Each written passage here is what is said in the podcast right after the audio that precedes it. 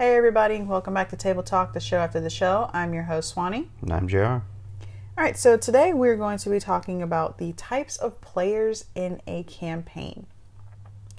Uh, we have, let's see, we have rules lawyers, we have the min maxers or the power gamers, I'm feeling attacked. because you are. We do have murder hobos, the pervert character slash player, the main character wannabe, and the chaotic stupid slash evil player slash characters. What about lawful stupid? I mean, I guess that works too if you want to add that. That kind of falls under the. That's what my character would do. Yeah, but that's a whole different topic that we're going to be covering. Yeah. It's like, oh, that's probably going to be like another two hour episode. oh no. But yeah, so pretty much to start us off, we can go with the rules lawyers. Hi. Hi. So I don't think that there's anything really wrong with rules lawyers if they know how to handle their rules lawyering. You know, just because you're a medical student doesn't mean that because somebody has a cough that you get to WebMD them. You know, just because you're a psychology student doesn't mean that you get to diagnose somebody. You know, it's it's kind of like it's just more of a situational thing. So in a game, you know, I wouldn't mind if somebody comes up and if I kind of ruled something wrong because I misread it, and then I have another player who comes up and it's like, oh no, this is how the spell actually works, or this is how exhaustion works. I would appreciate that. But then you do have those rules lawyers who, in a negative sense, would be the type of people who are, well, the rules book says this and that's how it should play. Nine times out of ten, the rules lawyer is acting this way because it's going to benefit them. It might benefit the party as a whole, but normally it's just benefiting the individual, not the group. Okay. I see what your problem is. So I'm I'm more of the arbitrator where I know the rules work this way, and I always just say, "Hey, this is how they work." Mm-hmm. But I can see, yeah, there there are those people that are like, the rules will work in the best way for them. Yeah. they're the loophole finder that if you find the loophole they get upset about it mm-hmm. or you know if the ruling had been you know it maxes out in the book at 20 d6 for falling damage Yeah. right and for them they're like okay well i knocked this person off a thousand foot cliff. Why is it going to max out at 20 d6 but they had literally just fallen a similar distance and now they're like oh but but but 20d6 for me at that time was cool. Mm-hmm. Yeah i could see that. But as long as it, i think that it's okay if people know the rules and try to apply them evenly. Yeah. it's it's another thing completely when people just they want the rules to work in a favorable way for them all the time. Mm-hmm. because that's I don't know I, it, it's it's kind of cheating but not really. It's just I think it's abusing the system in a way that only ever benefits them. Yeah. and I don't think that's fair to the other players because it's uh, D and D is a cooperative game. But a lot of players, especially I wouldn't even say newer players, but from my experience, a lot of newer players or people who are coming in from video games, a lot of those people are very heavy into, you know, well, the rule specifically says this, and you shouldn't change it because, you know, like, okay, for example, I have, um, I know it takes an action to drink a potion. I allow it as a bonus action. mm-hmm. That's just my house rule. But there are going to be some people who, you know, they'll go, okay, well, this person drank a health potion. That's healing. So you're allowing healing as a bonus action. So I'm going to cast Cure Wounds on myself as a bonus action. And it's like, no, Cure Wounds is an action. Sorry, not sorry. it's kind of like later some people allow cantrips to become bonus actions mm-hmm. Be, eh, but then again that's kind of a for me that's always been a hit or miss kind of thing because if you think about it sorcerers the game is built a certain way to balance a certain way. Yeah. And sorcerers are allowed to get around that with their meta magic with the quicken spell, but it's something that costs them. They have to give up I think two sorcery points every time they do it. Mm-hmm. So even at level 20 they can only do it 10 times max. And that means they basically have 10 rounds where they can cast a spell and then a cantrip quickened or because I don't think they can do two spells in one round. I don't think you're allowed to do that. Um, you might be able to, and I'm just remembering it wrong, but I'm pretty sure it's you can do a spell and a cantrip quickened in one turn, or a cantrip and a spell quickened in one turn, but not two spells at once. And I think that giving the cantrips out basically for free, um, you know, so so that the other characters have a bonus action they can use every turn. It's just you know to help with the economy of uh, action in Five E. I'm still on the fence about it, just because it costs. It costs um, uh, sorcerers uh, an actual resource instead of it just being a a whatever. Yeah. So I could I don't know. I don't know. I kind of feel like I, I, I would say I'm more of the I don't I, I wouldn't allow cantrips to be like kind of free action or bonus action or something like that, just because regardless of how you look at it, it's still something that you had to learn, you had to practice. This is just a spell, a very basic spell, like you know, mending lights. You know, I just learned how to cast light you don't need light for attacks. This is just kind of oh, I need to light this this uh, wall or something or this rock. You know, it's just something so harmless. Like I can see allowing it, but then again, there are some actions like there are some uh, cantrips that do damage, Yeah. and I, I people would abuse that. They'd be like, okay, well, cool. You know, I can cast you know, firebolt or whatever, you know, ray of frost or something like whatever cantrip damage spell. They were like, well, since you're allowing it as a free action, then I'll cast a spell, cast my cantrip, and then I'll do a bonus action. And if I'm a sorcerer, then I would do use my two sorcery points to then quicken spell, get another cantrip, and then if I was a warlock on top of that, then I would use my warlock points to get sorcery points to then do that. Yeah, and you know, actually, it's it's on this. It actually would probably transfer pretty well into the min maxing mm-hmm. because min maxers normally are operating in the rules to go as far as they can, and in three point five, the ultimate was Pun-Pun. I think the kobold, and it's it's literally you use rules in the game because of the giant amount of errata basically there's there's so much information out there for 3.5 that you could take bits and pieces from every a bunch of different books and when you combine them together you literally make you can make a kobold basically a god. Mm-hmm. And it doesn't take long to come online and when you do you're pretty much unstoppable. And i'm pretty sure any dm who has played more than a couple games has seen a min maxer. And I know that I have a habit of min maxing mm-hmm. because I want my character to survive is mostly what it is. And I mean even the like the first character I ever made was the opposite of min maxing. And it was probably one of the most fun characters I've ever had. Well, you also didn't really know how to build a character. Yeah. That was literally your very first character you had ever built. So you just made it straight from the player's handbook, minus the fact that it was a bone tiefling. Yeah. But you pretty much made this character as basic as basic can be because one, you didn't know how to play, you didn't know how to build characters. You had just gotten the book what like a couple days prior. Yeah, so I literally just scanned through the book and was like, you know what? I like the idea of the the Beastmaster Ranger. I read it and I realized the action economy in the as it is in the PHB is just garbage. Honestly, Beastmaster Ranger uh, in the PHB was just horrible. And the Unearthed Arcana kind of opened that up because it made the um, companion kind of their own being Yeah. and it kind of falls in line with later on there's a uh,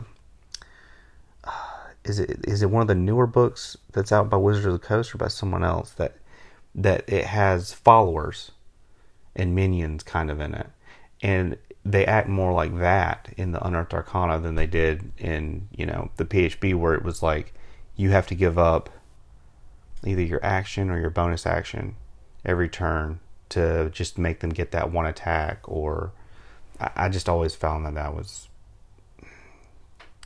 kind of worthless. And I think I think it's also characters like that that you can kind of work with your DM mm-hmm. To to build Yeah. and and and just you know coming into just a random game you might not be able to get that it's better to have that dm you can work with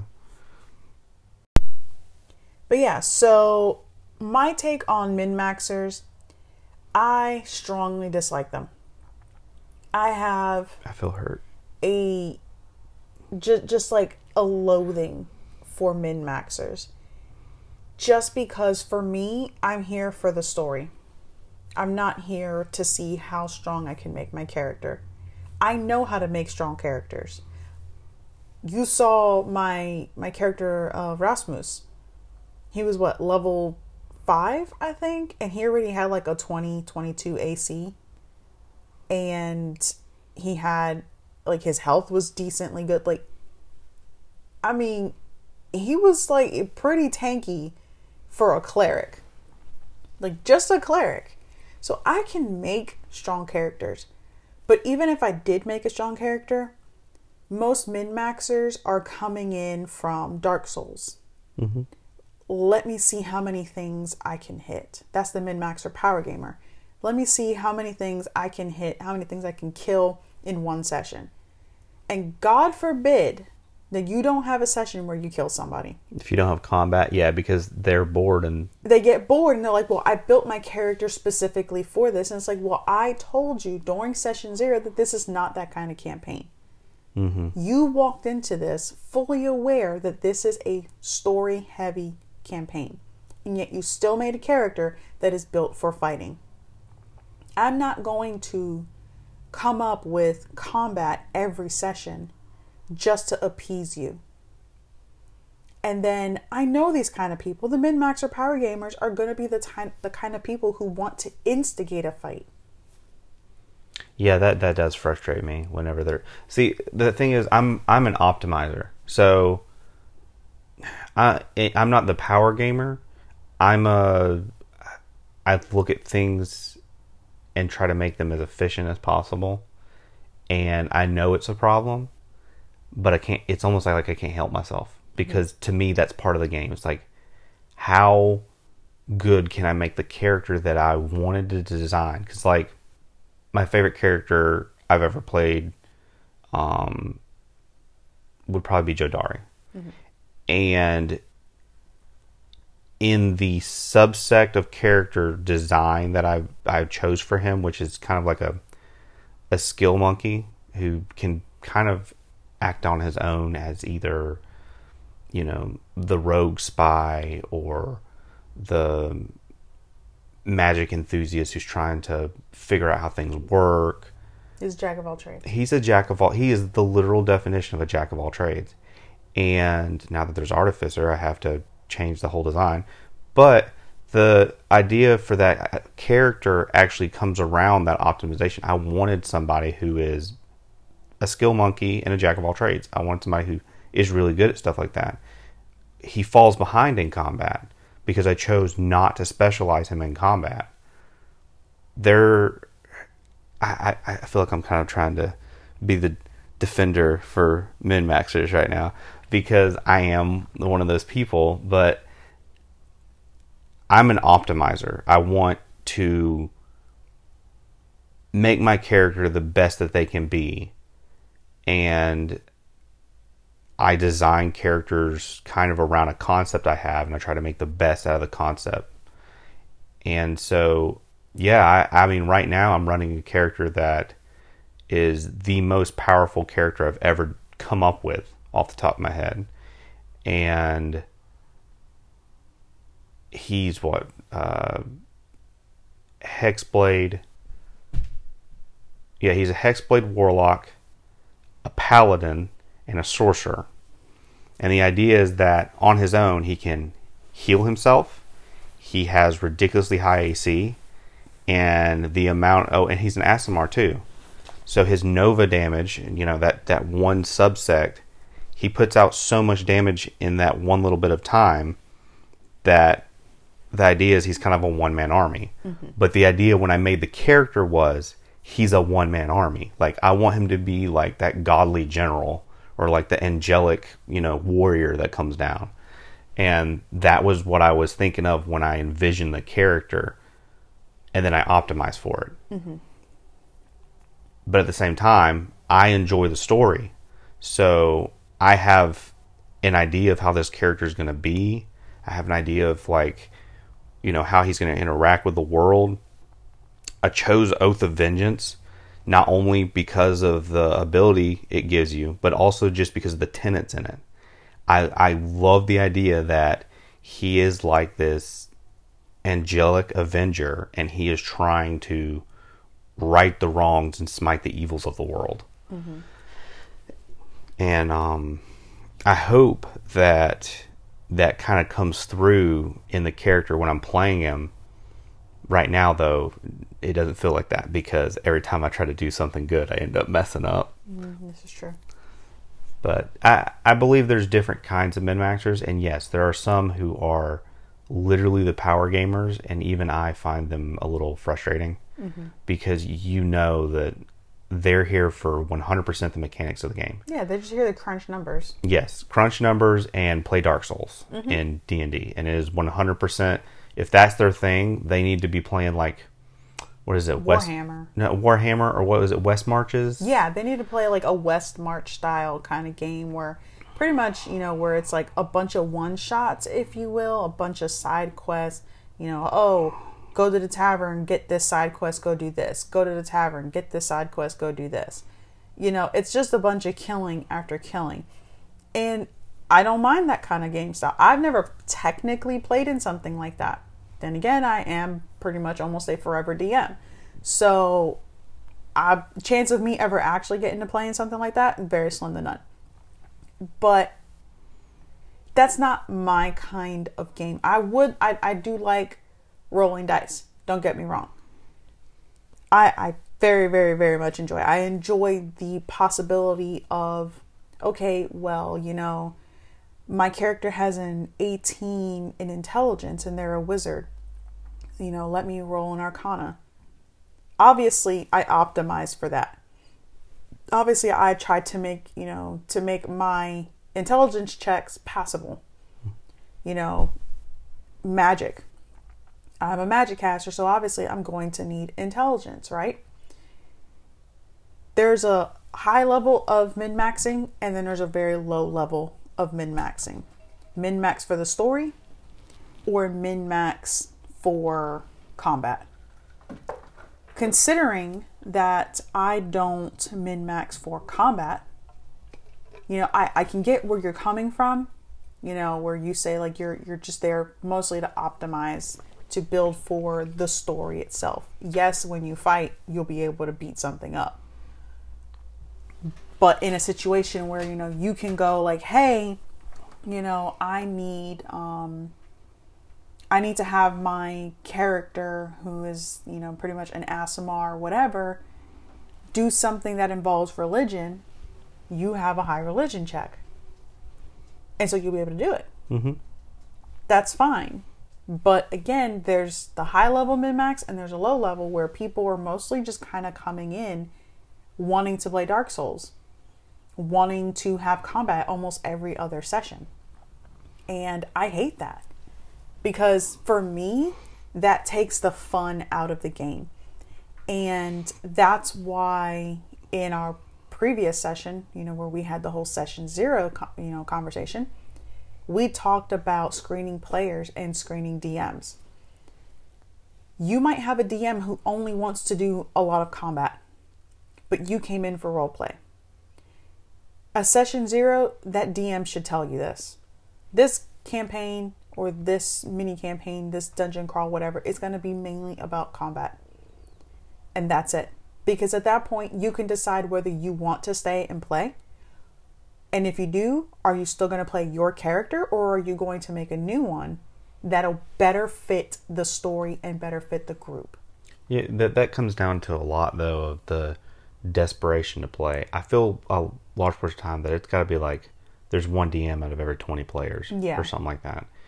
I mean, or more. Yeah, no, we had that conversation the other day. And I really believe that some players are just so desperate to play, they will play anything. Mm-hmm. But the problem is is that those same players aren't willing to work with the DM to fit into the campaign. Mm-hmm. They want to play their their min max build like you're talking about. That's not optimized, you know, for the character of the story. It's just optimized for combat.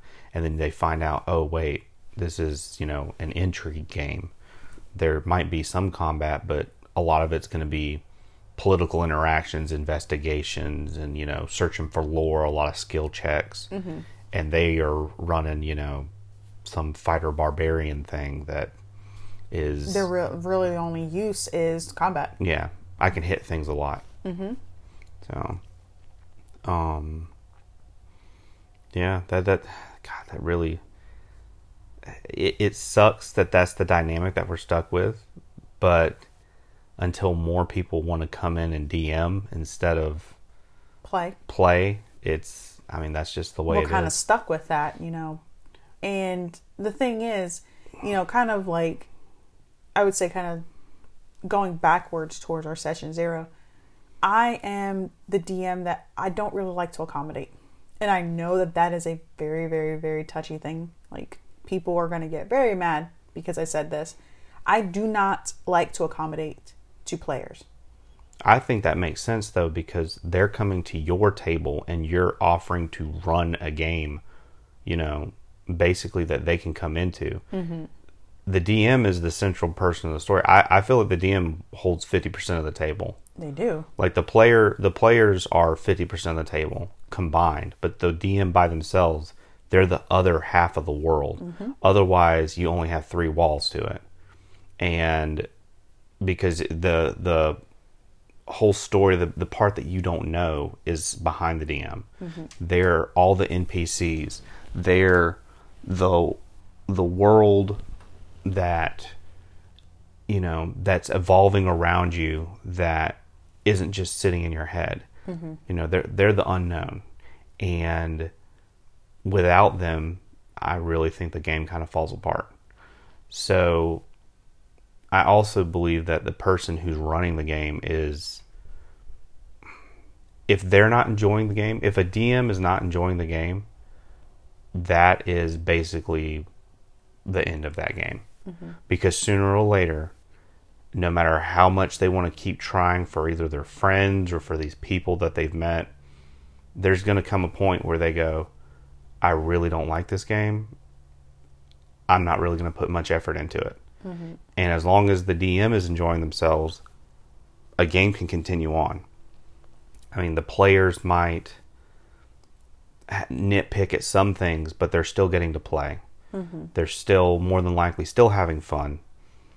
And there might be that one player that they want more combat and they keep trying to force it by like purposely getting into situations that could probably get the party killed mm-hmm. just so they could get combat. And they're wanting the accommodation.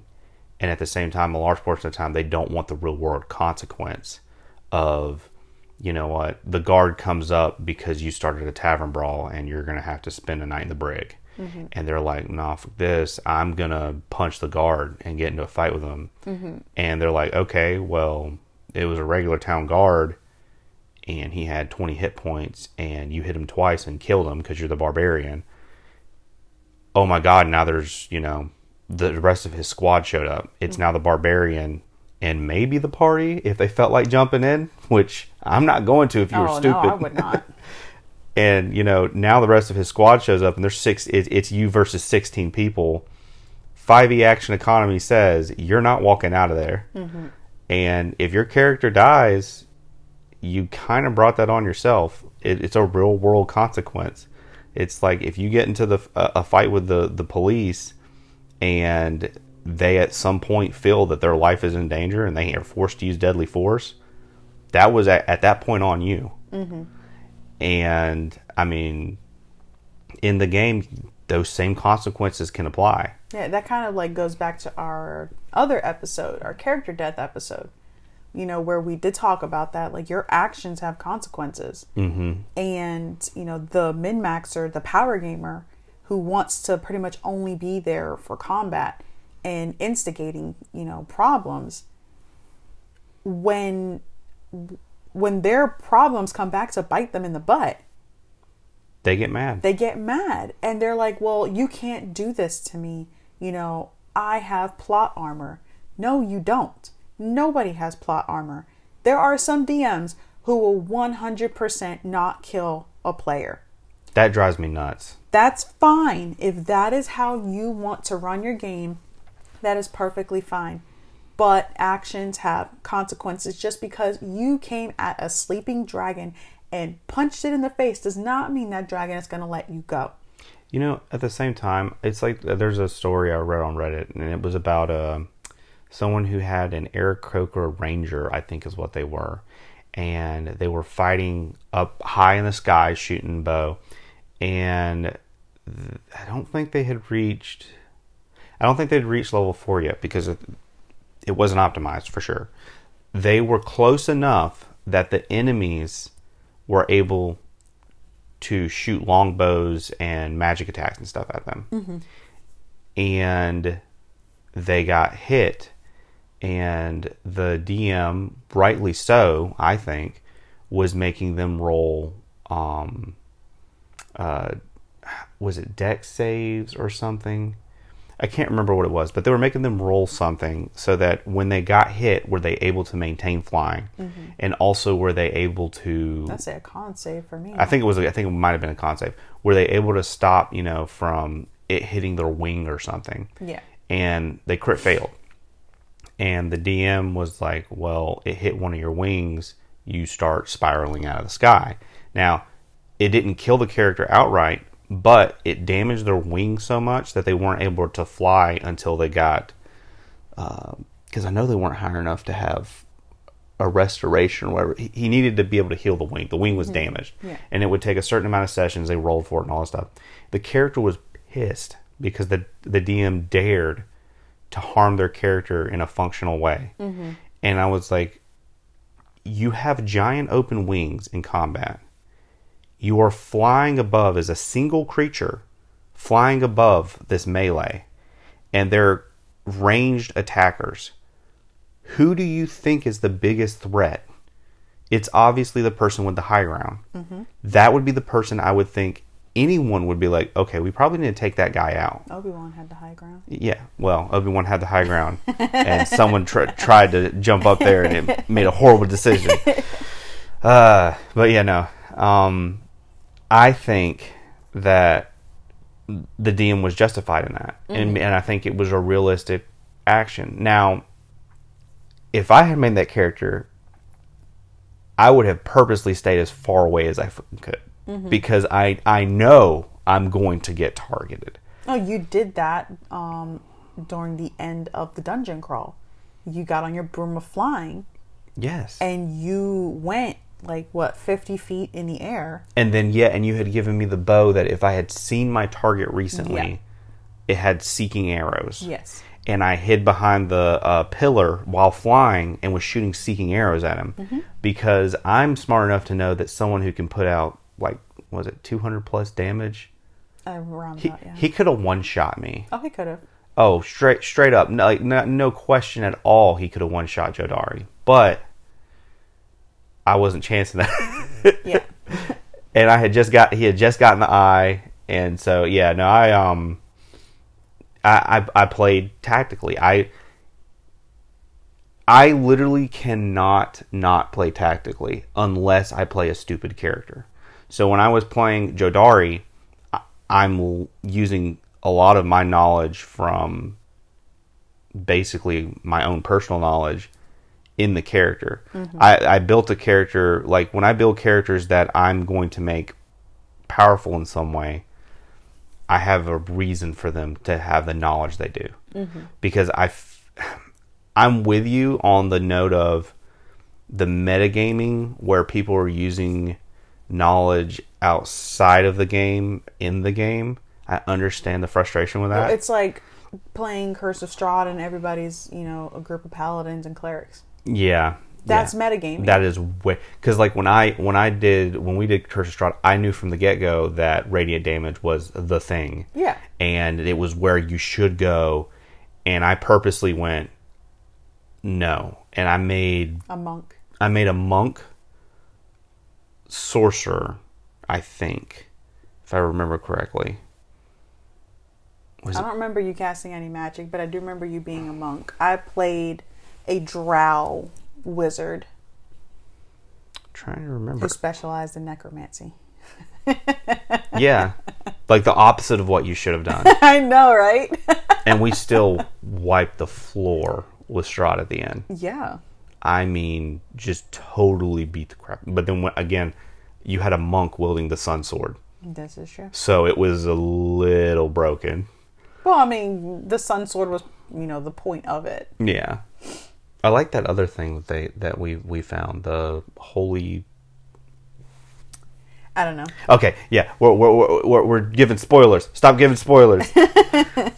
if you haven't played Curse of Strahd yet, do it. It's a fun game. Yes, I, I'm actually planning on running it because I, I love I love it. That means that would be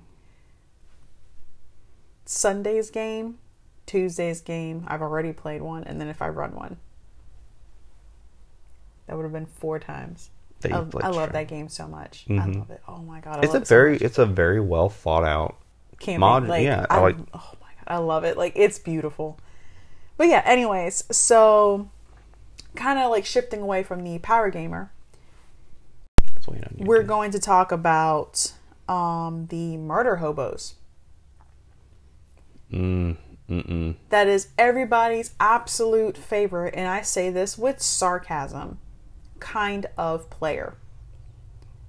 They are my second least favorite character. There's one I'm pretty sure is on this list that I I cannot stand. But Murder Hobo is very high on that list. Mm, I, I would have to say murder hobo is very high. Like that that is probably my second as well. I I would say my least favorite is the pervert. Yeah, that's probably mine too. But yeah, so murder hobo. For people who don't know what a murder hobo is, that is the player slash character who pretty much kills anything in sight. And that kind of, I don't know, to me, it kind of also goes with like power gamers. could I wouldn't say min maxers, but power gamers. Definitely the power gamers. Because a lot of them are just like, how many people can I kill? But then again, the power gamers at least understand civilian versus enemy. Mm-hmm. Murder hobo is more or less, you know, and I mean, it, there there could be different kinds of ways that you play murder hobo, but the most typical way that people play are the murder hobos who pretty much decide, well, this shopkeep wouldn't give me a discount. So I'm going to kill him. Oh, this tavern keep, you know, didn't accept my flirting. So I'm going to kill them. Oh, this child looked at me cross-eyed. They might have actual cross eyes, but they looked at me cross-eyed. I'm gonna kill. I'm going to kill them yeah, and you know that goes into like you know with the whole thing like punching the guard in the face you have no reason to punch this guard in the face but you did and because you know that you are strong enough to kill him you did and now you have this whole town coming against you. And now your sole purpose is to destroy everybody in this town. Why? Or you know hey i'm walking in the woods and there's this guy with a cart and he's he offered to give me a ride. Safe passage through the woods. But i'm gonna kill him and i'm gonna take his cart because he has something that i want. And because i don't want to you know take the time to actually talk to him about the item that he could have possibly given me i'm just gonna straight up kill him i cannot stand murder hobos like and that's something I session zero. I always tell people who come into the game, I will not allow murder hobos. You murder hobo, and I will murder hobo you back. You know, always people are always like, you know, talking about the like the min maxers. Mm-hmm. Where it's like I'm the most powerful. You know, I'm, I build the most powerful character at the table. You know, the, the people who aren't optimizers, they're the power gamer. Yeah.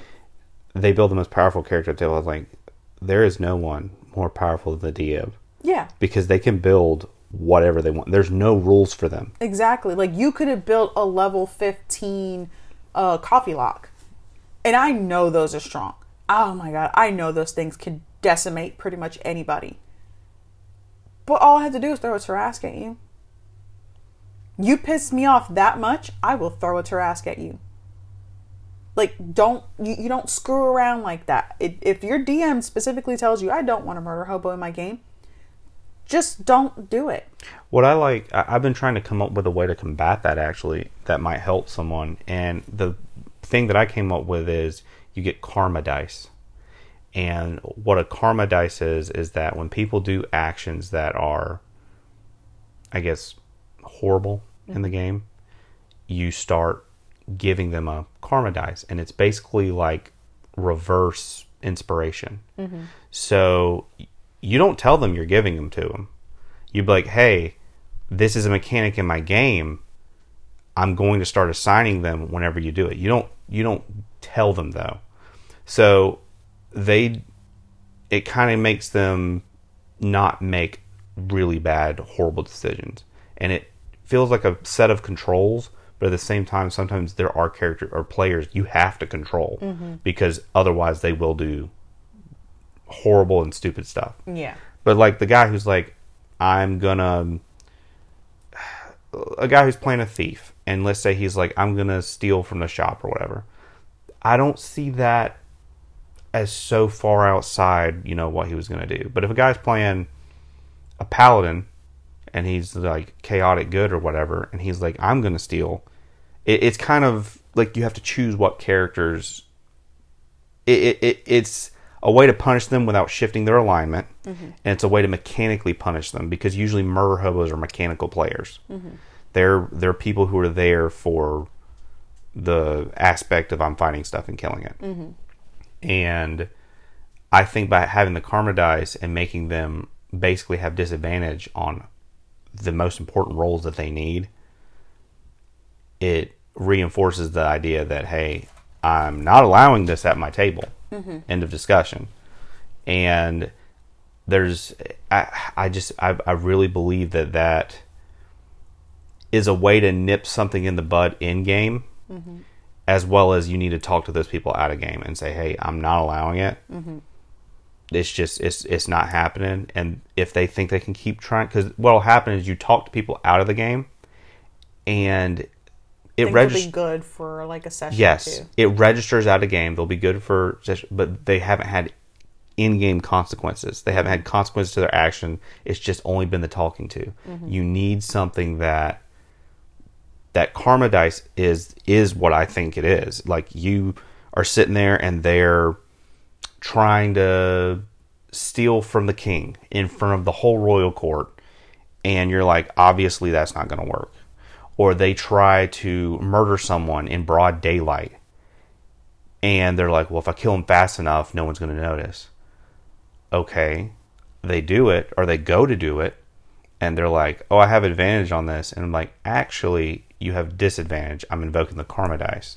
Mm-hmm. So they go and do the attack and disadvantage they might roll crap mm-hmm. and then at that point you have some very probably horrible in-game consequences come down on their head I don't know. I am on the fence about in-game consequences to that degree.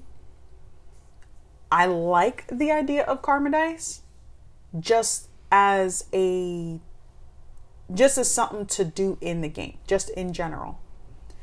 But I kind of feel like that's just targeting people at that point.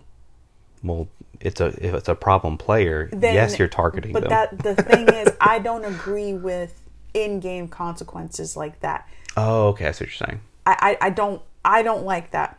I feel like you just should just be an adult and talk to this person about it. Be like look like if even if i have to stop this mid-session and pull this person to the side and be like, hey, look, I really don't appreciate the way you're acting. You know, this is not how I run my games. If you're going to continue, I'm going to have to ask you to leave. I feel like that is more than enough. I shouldn't have to purposefully go out of my way to implement a new rule or make up something just to affect the one character. Mm-hmm. Because now everybody at the table is going to go, wow, you know, Bob number one did something so bad that now all of us are affected by it. That's not fair. And I agree with that. I wouldn't want to have a group punishment because of the individual. Well, no, the the karma dice no, is only I, for that player. I'm aware, but that's still you have now implemented a new rule that is going to be implemented to the entire table. If anybody acts up, I'm giving you karma dice. Mm-hmm. I don't agree with that. But you, it's it's a DM discretion thing. It's it's if someone is the problem child. Understandable, but as I said, I do not agree with it. Your opinion. You can like it all you want. I, as the DM, do don't. not agree with it. Oh, okay. I under I understand what you're saying, but I'm just like, I'm just trying to toss that out there in case somebody might want to use it in theirs. No, that's fine, but they also have to take into consideration the other side where people are going to be people are very easily offended nowadays. It's not even that because I know that if like it, it's a good thing to have just in general. You know, having karma dice like, oh hey guys, you know, I have this new system that I was thinking about running. You know, there's these karma dice. If you do something, you know, really dumb in character that could cause, you know, harm onto somebody else, you know, the group or whatever, you're to get a karma dice. That's pretty much a de inspiration. And that is an automatic disadvantage, even if you have advantage. Because now you're addressing it to the group as kind of just a, a new kind of homebrew thing mm-hmm. versus going, hey, so Bob one really, really fucked up and I don't like it. So this so is what I'm doing. This is what I'm doing, and now everybody has to to oh, to reap no. the disadvantages of this one person. So if anybody acts up, if anybody decides to follow in his footsteps and do something stupid, you're all going to get punished for it. And but yeah, that's that's that session session zero. That's a session zero thing. That's that's something you bring in from the beginning. Well, obviously. Or you introduce into your game mid game after you've talked to everybody. You don't just do it. Well, obviously. Usually, you're going to have the support of. You did that twice. Anyway, usually you're going to have the support of some other players at the table who are frustrated by the Merhobo. And as I said, the way I view the table, the DM has 50% of the table. Mm-hmm. So if the DM and a player, another player or two, are on your side, at that point, I mean, that's majority. And I know I'm not all for the tyranny of the majority and all that stuff, but in the game, sometimes that's just how the cookie crumbles. I don't know. I like I said, I'm just of the per- of the mindset. Just talk to the person. I know. And if they continue acting up, then boot them because of the simple fact that this person, if you have had to implement this new idea into the game, this person is clearly has been an issue prior to and has not listened. Yeah. So at that point, if you need to implement this new rule, this this new dice system, you should just kick the player because you know they're gonna have they're they're gonna get the consequences. And then when you actually utilize these dice, they're going to get mad and it's going to end badly. Because that player is going to go, Oh, this isn't fair. I can't believe you would do this. Like, no, no, no. It is fair because I did address it to the group. Everybody agreed. Well, I didn't agree. Yeah, but you know, majority rules. I guess this is this is coming with that uh, that male privilege kind of thing because me being me and I guess just dealing with dudes, I'm the kind of person who would just be like, you know what? This was your chance.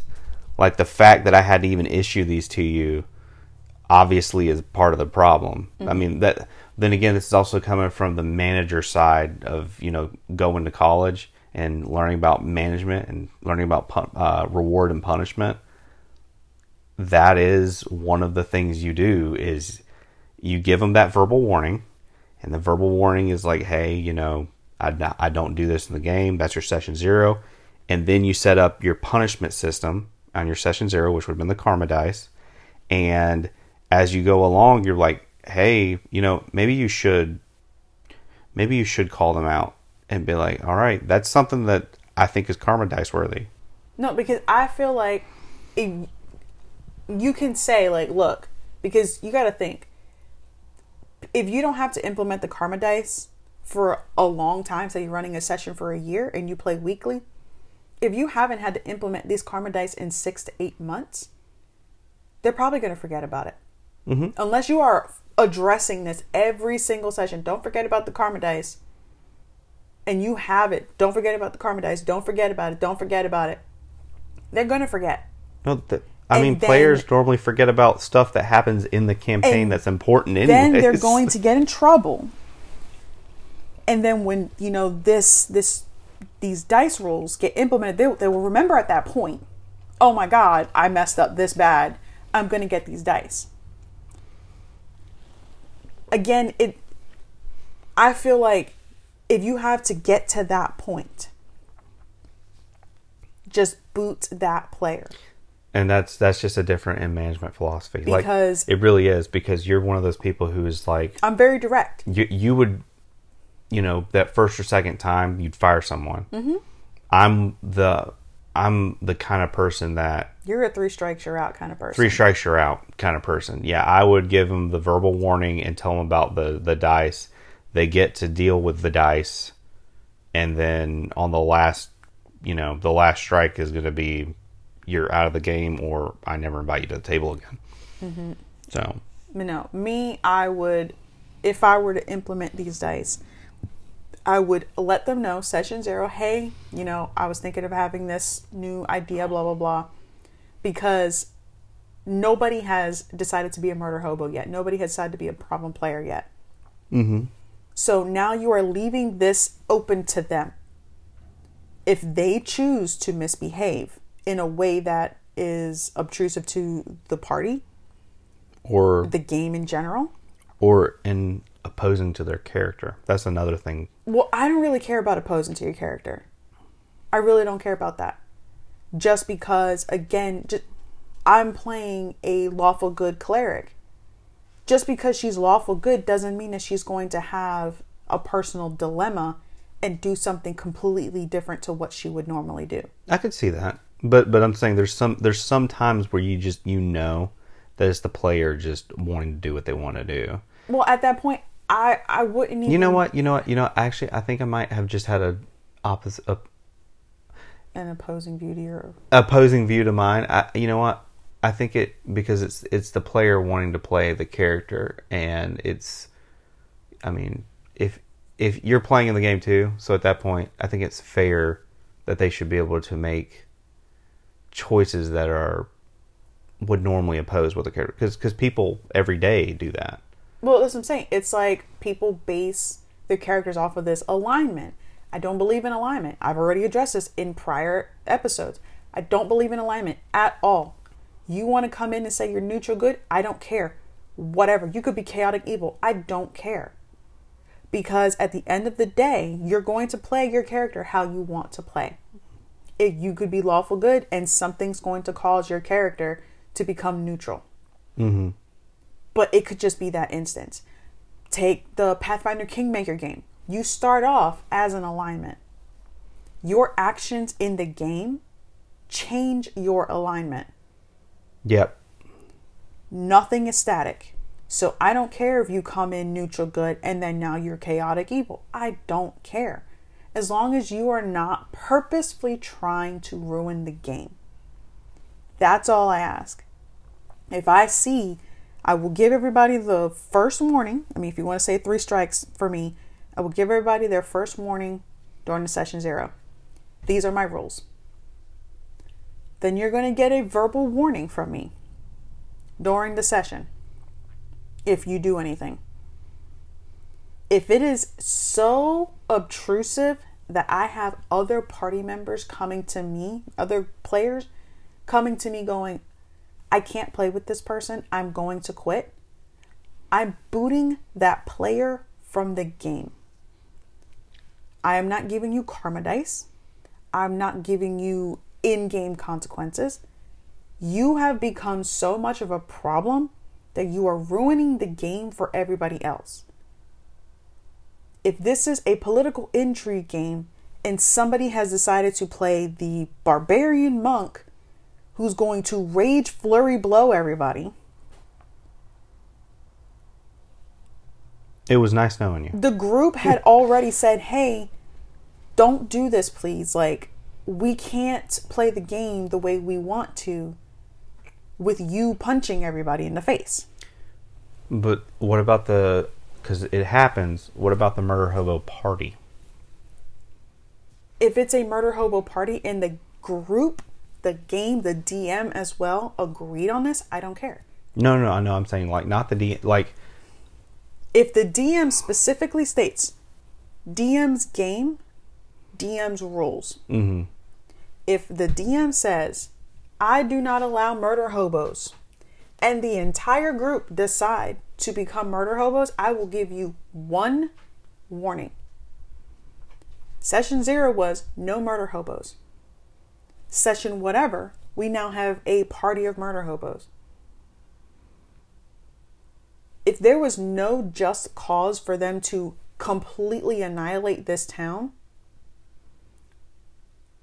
I will give you one warning. This is your one and only warning. and after that, the game's done. The game's done. Mm-hmm. Because at that point, me ending the game, you no longer have a game to be in. There's your punishment. That is your punishment, It's sad that you have to treat people like children. like children. Like that's literally what it feels But like. people feel like they have plot armor, that they have immunity. Oh, the DM is not going to end the game because they don't have any other players. I can find so many other players. You have no idea. Mm-hmm. Go on to Facebook, go on to the the D and D groups. Type in "I'm a DM looking for five players." I can bet you right now, you'll have thirty people in less than a minute messaging you. yeah. Hey, so I heard you were looking for this, blah, blah, blah, blah, blah. Guess what? There goes my new five players. I don't need you. Yeah, that is that's what I was saying. It's it's a DM's world right now because there are at least twenty players for every DM, Mm-hmm. and I think sometimes it's double that. Oh, it is. Like, I'm telling you, especially now that, you know, I'm trying to segue, segue myself into being a paid DM. I can tell you right now, there's a market for this. Like, there's so many people out there who want a DM. A good DM and a reliable DM. a reliable DM. Like I wouldn't say that I'm, you know, any of the top tier as they would call it. Like what what's his name from Critical Role? Matt Mercer. I can't believe you have to say what's his name. I, I don't watch it. I, I really don't. I, I have no interest in Critical Role or the other like I know blasphemy, right? I really don't care about that that show at all. It, it's completely boring to me. But Is it because you're having to watch other people play? No, I enjoy watching other people play. I literally don't enjoy the characters. I don't enjoy the story or anything. Really? I really don't. I I do. Like the little funny clips that they have, like I'll watch that mm-hmm. because you know it's like five minutes of just something humorous. But the entirety of the story, I hate it. I, I really just cannot vibe with it at all. And there's other people out there like me. I have met so many other people who just don't like Critical Role. That's crazy because I so I, I. I I like it. I can actually like like I've well I think we watched a couple episodes together. It's, I watched one and I fell asleep. Oh well, I've I've watched a couple episodes and I actually I can sit there and vibe with the episodes and I I don't know. I think I think going through the entirety of the episode is the same idea as reading. You know how I like to read light novels mm-hmm. instead of watching you know anime or whatnot Yeah. because it gives you the whole story Yeah. And it builds the importance of the characters and stuff like that. I think it does. But yeah, I could see how just wanting to watch people just wanting to watch the funny clips. Mm-hmm. I mean, we are also of the age of everything is instant, Instant gratification. Yeah, We we just did the thing again. but anyways so kind of you know veering away from the murder hobo thing because i can go on and on about how much i hate them uh we're going to go into the pervert so the pervert My least favorite character. my least favorite i don't know like now that i talked about murder hobo like i just have my blood boiling right now like this whole topic just like ugh, I get so enraged and I hate everything about it and I can't stand these types of people. Well, yeah, because you're you're the forever DM. I am a forever DM, so I have to deal with these type of characters and these type of people. And I'm a no nonsense DM. I will just kick you out of the game, like plain and simple. But oh my god, just the pervert. I cannot stand the pervert characters. I cannot stand the pervert players. That's something again during session 0 that I tell them, you know, hey, you can be a bard or whatever. You can have a sexual character. But I do not want a hyper sexual character. I do not want that character who's going to be going around going, oh, look, it's a tree with a hole in it. Let me. F-. Look, there's a barmaid. Let me. F-. Look, there's a bartender and it's a man. Let me. F-. Or the character who's like, you got some nice and just sitting there just like fill, trying to fill up on the barmaid and they want want you to not only describe what's going down but they want you to be like just okay with them basically molesting your npc Yeah, like I I I can't stand that. Like there there's no reason for the vulgarity. If that's the kind of game you want to be in and you have a bunch of friends who are okay with that, whatever. You guys are weird, but whatever. you do you But I will not allow something like that at my table. It makes me uncomfortable. And I'm fine with sexual content. I don't have an issue with it. But I am the person that's like, okay, you know, I want to seduce this person because you have a reason. Like I'm going, I, I'm I'm a rogue, uh, whatever, and with, with like disguise self. Like you're a bard rogue, and you're really really good at, you know, uh, what is it? What is that? Impersonating or whatever, you know, disguise Deception. self, deception.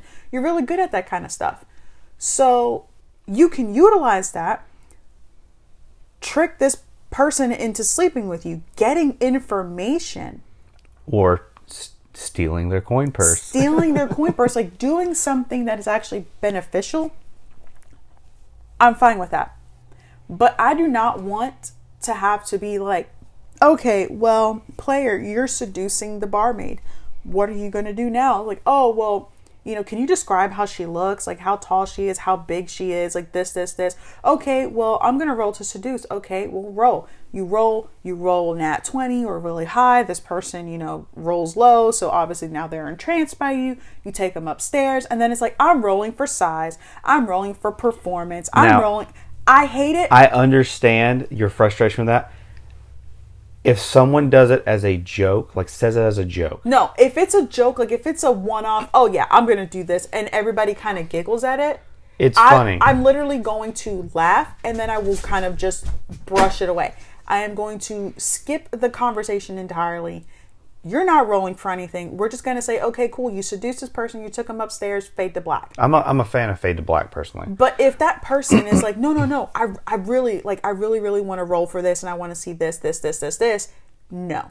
I'm not doing that. That makes me uncomfortable. And like our consent episode, Yeah. session zero when we when we talked about consent that's a no. The dm has a right to say no if they are uncomfortable. The players have a right to say no if they are uncomfortable. You don't have to be a part of the situation to say no. Because player a the hypersexual whatever could be like oh i'm going to do this this this this and i'm going to have an orgy. And another player could not be a part of this but just doesn't want to hear about it it's okay for them to be like look can we skip this like i, I don't want to hear about this i'm uncomfortable now if the entirety of the group is like no you know blah blah blah then you as a player probably realize like i just i, I went into the wrong group hmm Yeah. and you can talk to the DM and the group about it. And if it doesn't change, just leave, plain and simple. But I mean, as a DM, it's difficult to leave because this is your table, this is your game. And now you're just going to have a bunch of people go like, "Oh, well, you know, I'm I'm I'm I'm going to seduce this person and I'm going to seduce this person and I'm going to do this and I'm going to do that." And you know, I'm going to roll for size and this this this this this. And it's like It's aggravating. It's childish. I don't find anything humorous about it. It's like you and I were having this conversation yesterday when I was talking about how um what was it? What what was the actual conversation about? I don't even remember. My my brain just like just blanked out. Oh, we were talking about um uh jokes about the male anatomy. And I was like, I don't find humor in that. Oh yeah, yeah, yeah. I was like, there's to me, I don't find any kind of humor. Like, granted, there are some kind of jokes. Like, I, I, I enjoy the crude joke now and again. Don't get me wrong. I even I, even I will say them, and I am a female. I enjoy crude jokes, but then there's just a point where the joke's not even funny anymore. Or where they keep writing the joke. Yeah, or they just keep writing the joke, and it's like, okay, cool. Like you, you've you've done this the skit like six, seven times already. Mm-hmm. Can we do something new? Can we, uh, you know, kind of skip on, move move away from this because this isn't funny anymore? But because you goaded that person on, you you let it happen the one, two, three times. Now, you know, that person thinks like they can just continue on mm-hmm. without, you know, without repercussions. But then again, you're going to have those DMs and players who are like, well, let me punish them in game. Let me, okay, cool. You want to roll to seduce the dragon? Well, it's a male dragon. So now you're getting mounted. That's not funny to me. I know it's not funny to you, but It's to me, it's just as crass as the player. You're literally instigating this person now. You are allowing their actions, which you do not approve to dictate of, your actions, to dictate yours, and then that at that point, to me, makes you a bad DM. Mm-hmm. Because you're you're letting You're supposed to be above and beyond the yeah, player. you know, like how they tell you at school. If somebody's, you know, coming up to you and making fun of you, you don't need to respond. You can walk away from the situation. There's no reason for you to stoop to this person's level. And that's what a lot of DMs do these days as retaliation. I'm going to retaliate against this person by pretty much giving them a taste of their own medicine.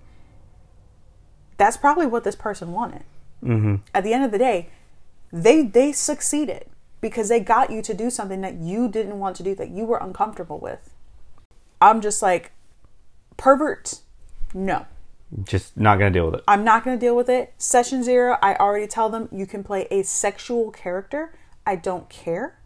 But we are not having sex scenes. We are not describing anything. We are doing fade to black. You will roll to seduce, but you must have a reason to seduce this person. I do not want to hear, okay, well, where's, you know, X character? Oh, well, you know, they just walked out from behind the alley zipping up their pants and, you know, smirking and blah, blah, blah, blah, blah. I don't want to hear that. I, I, I don't care about your sexual exploits. This isn't, you know, your kinky hour. You want to do that, you run your own campaign and you have as much sexual stuff in it as you want. I think even Mercer has Fade to Black. I I can't remember, but I, th- I think even he does, and he lets Scanlan and all them visit whorehouses and stuff like But that. But that's fine. Like in in in our evil campaign, Ace Taldon, your character owns a, brothel. Yeah, I'm okay. very with high that. class though. It has to be important. But it doesn't matter. At the end of the day, it's still a brothel. I am okay with that. But if another player was like, "Cool, I want to go in there and I want to, you know, buy one of the the girls for the night," cool. Well, then you buy the girl for the night. Have a nice night, and we'll fade to black. hmm That's it. We will skip to the next person in line and we will continue on with whatever. But I am not going into detail about anything because there's no reason to. This isn't for you to live out your sexual fantasies. There is plenty of websites for that. Go ahead and take your pick. Do that on your own free time, but not on my time. You know, this sounds childish, but I've always thought because I'm I am the person I, I I will stoop to other people's level, and I don't mind doing it. I know you do. I know. And I'm the kind of person who I've always wanted for them to like try to pick up the barmaid or something and then then the follow the barmaid to the room mm-hmm. and when they open the door It's the dude from Dateline. Why don't you sit down with me? Did you know that she was 14? Okay, Just, see, just to be like, that. I'm not gonna lie. That that's funny. I would get a kick out of that because, but that's the thing. You're stopping that right there. oh yeah, I'm, I'm cutting it You're, off you're literally cutting it off at that point. That that to me, that's kind of like a fade to black. You Uh, know? yeah. It, it you're you're just stopping the situation in a funny, humorous way. But as I said, going to their level, as in, okay, well, cool, you roll to do this. Well, this person. oh, you revert. You're trying to reverse it on that. I, I don't approve of that. I don't find anything humorous about it. I think it's childish. And I mean, if that's if you want to be in a game like that, if you're a DM who runs a game like that, good on you. I'm happy if that makes you happy. you know, But I have no interest in that kind of stuff. You know, it's sad because players tend to. You're enacting your fantasy, but also sometimes you're. It's an outlet for frustration, mm-hmm. and I sometimes feel like the over sexual person is being obvious about the fact that they're pent up. I think is a nice way to phrase it. I feel bad for that player on one end, but also on the other end, I'm like, please don't take your frustrations out on me. 'cause I don't want to deal with it. Not not a lot of them are like that. We've had a player who was very very open about their sexuality and their sexual exploits. hmm I don't care. I, I don't care what your sexual orientation is. I don't care what you identify as. If you're a decent person and you're at my table, you're welcome. That's it. Just don't be an indecent person. just don't be indecent. I do not. Then again, I also grew up in a house that was that we we we have morals, if you will. But anyway, so you know, pervert characters. They're they're they're bothersome Character slash player. players as well. But you know, mm-hmm. they're they're bothersome. You have those people who just want to live out their sexual fantasies or people who just want to be overly sexual. They are overly sexual in life, and so they want to be overly sexual in the game. Even if it makes other people uncomfortable. And then if you talk to them about it, well that's just what my player would do.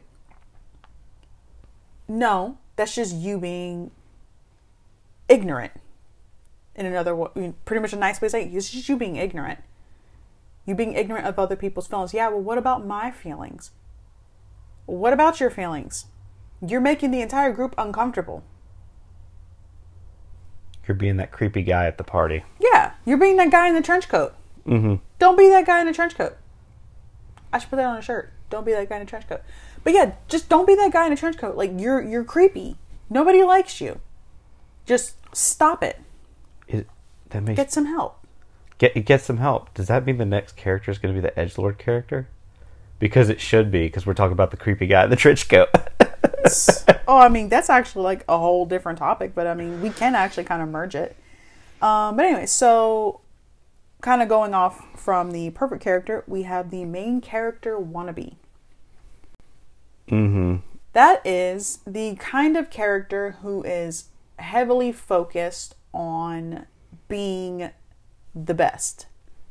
And I'm, I'm just, I'm hearing that song, You're the best around. Yeah, and they they they they literally act like that egotistical child who believes the world revolves around them, mm-hmm. and you can tell that person very quickly when, like, if the session did not focus around actions that their character were doing, or if they did not get to do a lot that session, they have a sour mood though it's nice to ride along with that one character and know everything, you know, from their perspective, it's also enjoyable to see from other characters' perspectives about how they interact with your character mm-hmm. or how their actions might change things for this other character. I literally there's one person that always sticks in my mind that's like this. But it's always got to be me, me, me. Mm-hmm. And if it's not I feel they kind of ruin the session for everyone else. Because they because they they make they they they make the they bring the mood down in the session because it's not revolving around them. And i feel that's unfair i really do. But i understand where some of them are coming from mm-hmm. because you're you're in this game and a lot of them are probably players in video game or you know who come from video games single player games. Mm-hmm. And so they're used to being that central central character. Yeah. but this isn't your skyrim. That you- you're not here. This is like an mmo this You're is not the Dovahkiin. You are not, you know, survivor from Fallout. Like this isn't your story. it's it's the group story. Mm-hmm. And that's what a lot of people seem to forget. Mm-hmm. And i truly believe that the best games are ones where the group comes together and the people you know realize the importance of all the people in the group. Mm-hmm. And i think the players that I feel that the players who try to be the the main character want to be, they're actually taking from their own experience in the game by trying to be. The best around. I know, I know, I knew you were going to say. I try. It, it's hard to figure out a way to phrase it, but yeah, by by trying to be the main character. Mm-hmm. And I read a lot of books mm-hmm. where there are multiple protagonists and you get to see from their multiple perspectives. And i actually like those stories mm-hmm. because you're there yes as a player in the story but you're also there as a viewer of the story. Mm-hmm. So though you may not be the person that the session that session might revolve around you're still riding along in this journey. And i I enjoy both sides of it. I enjoy my character being the focus of a session, but I also enjoy being the person in the background getting to watch, you know, the growth and advancement of another person's character. And I don't know if that's more of a selfless trait or something. And I don't want to say that I, I truly feel that the people who are want to be the best around, I, God, it's gonna be stuck in my head forever now. Um, I feel that they have they usually lean towards being very selfish. Mm-hmm. And it's just they're self-centered self-focused and it has to as i said they're egotistical and the world has to revolve around them. Mm-hmm. And it's hard to break people of that because usually that is an ingrained trait Oh yeah, no, that is definitely ingrained. I mean, just imagine the kind of players who random example, you know, you're playing with somebody and they are not having fun because you know, you're all I don't know, like walking through the woods. And this quest is about you know delivering a package of spice. And that's it. That's literally all it is. You're just walking and delivering a package of spice. And the the walk could take a half a day there's literally nothing to do except walk and deliver this and maybe talk to each other maybe talk to each other. And that one main character wannabe is upset because the story is not pivotal to them. Mm-hmm. You know, they're not making an impact that single session. They have to be the one that's like, okay, well, I'm going to, you know, I have I been to this town before? Yes, you've been there. Well, then I want to cast teleport. I want to get there and drop this off, and then I want to go and find the next quest, and I want to do this, and I want to do that. Or you deliver this package of spice, and you're having this conversation with the you know the person who you had to deliver it to, and it's and it's not that main player character and it's not the main play. You know, it's, it's not the main character, and so you know the main wannabe, and he's sitting there watching you know the person who is better suited at conversations talk to them about this because this side quest can link up to the main quest. Mm-hmm. That person might have, you know, oh, hey, thanks for doing that. I have this spyglass that you guys, you know, supposedly needed, blah, blah, blah. Like, okay, cool. You might need to sweet talk this person into probably cutting you a deal. But no, this main character wannabe is like, well, they're not talking to me, so I'm just gonna kind of walk around. Hey, DM, I'm gonna walk around. I'm gonna look at stuff. Hey, DM, what's going on here? Hey, DM, I'm gonna do this. Hey, DM, can I go over here and do this and this and this and this? And it's like, okay, cool. I'll get to you in a minute. Let me finish this first. Because it might be something pivotal to that other character. Yeah, This- it, it could be piddly- that person's story arc. Yeah, it, this person's piddly, what you think is a piddly quest, there could be some importance to that character, mm-hmm. but because it's not about them, it doesn't matter. Yeah. and it, it I find that extremely offensive because I always think about it this way: you are a guest at the DM's table, and you are a guest of the group. So all of these people, they might be your friends or whatnot. I mean, they're usually your friends. Usually. I think that you need to be respectful of the people that you're playing with. Mm-hmm. I mean, you should be respectful of people, Everybody, in general. people in general. But that seems to be going the you know way of the dinosaurs. at Yeah. the way things are going. But I really think you should be respectful of the people at the table and you know just enjoy. Sometimes it's it's good to enjoy the scenery, and you don't have to be the center of the tension, center of the world. Sometimes it's good to watch, you know, what's happening. Watch the center of the world, basically. Um, and I just, I wish those, I wish those players would understand that. But no, I mean, you know, sometimes it's not it's not even about that. Like, you know, those kinds of people kind of going into I guess you could say like our session zero where we kind of talked about making a character that kind of complements the group. Mhm. And also, you know, when we were talking about like the other player slash character tropes, The, mi- I think that was the min-max what we the min-maxer you know, where you're making a character who is not suited for this, the pretty much the entire campaign or the group in general. You know, you you get upset, and you're like, well, I'm not happy, you know, with how my character is because my character doesn't work with this group. So I'm gonna make this new character, and then you make a new character that's almost exactly the same as the other one. You just reskinned it And then it doesn't work with the group. and then it doesn't work with the group. And so two, three sessions later, you're six new six new characters in. Is this a new character trope? Because I don't think this one is the main character one. No, because the main character generally does that.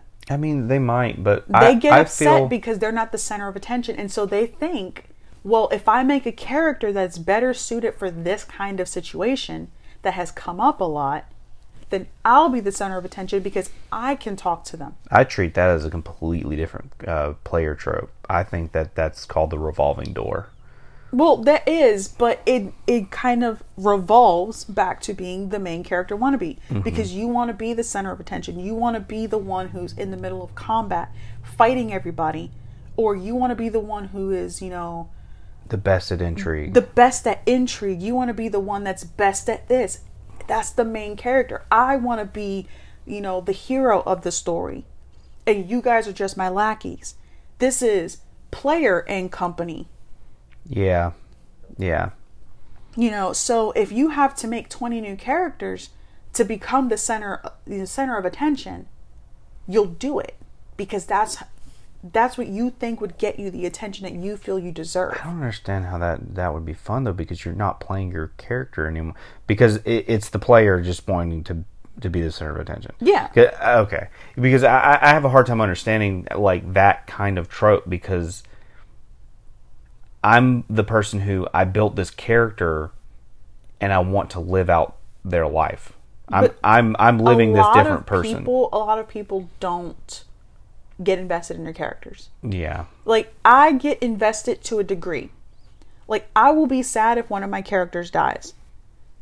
But I'm not going to be devastated over it.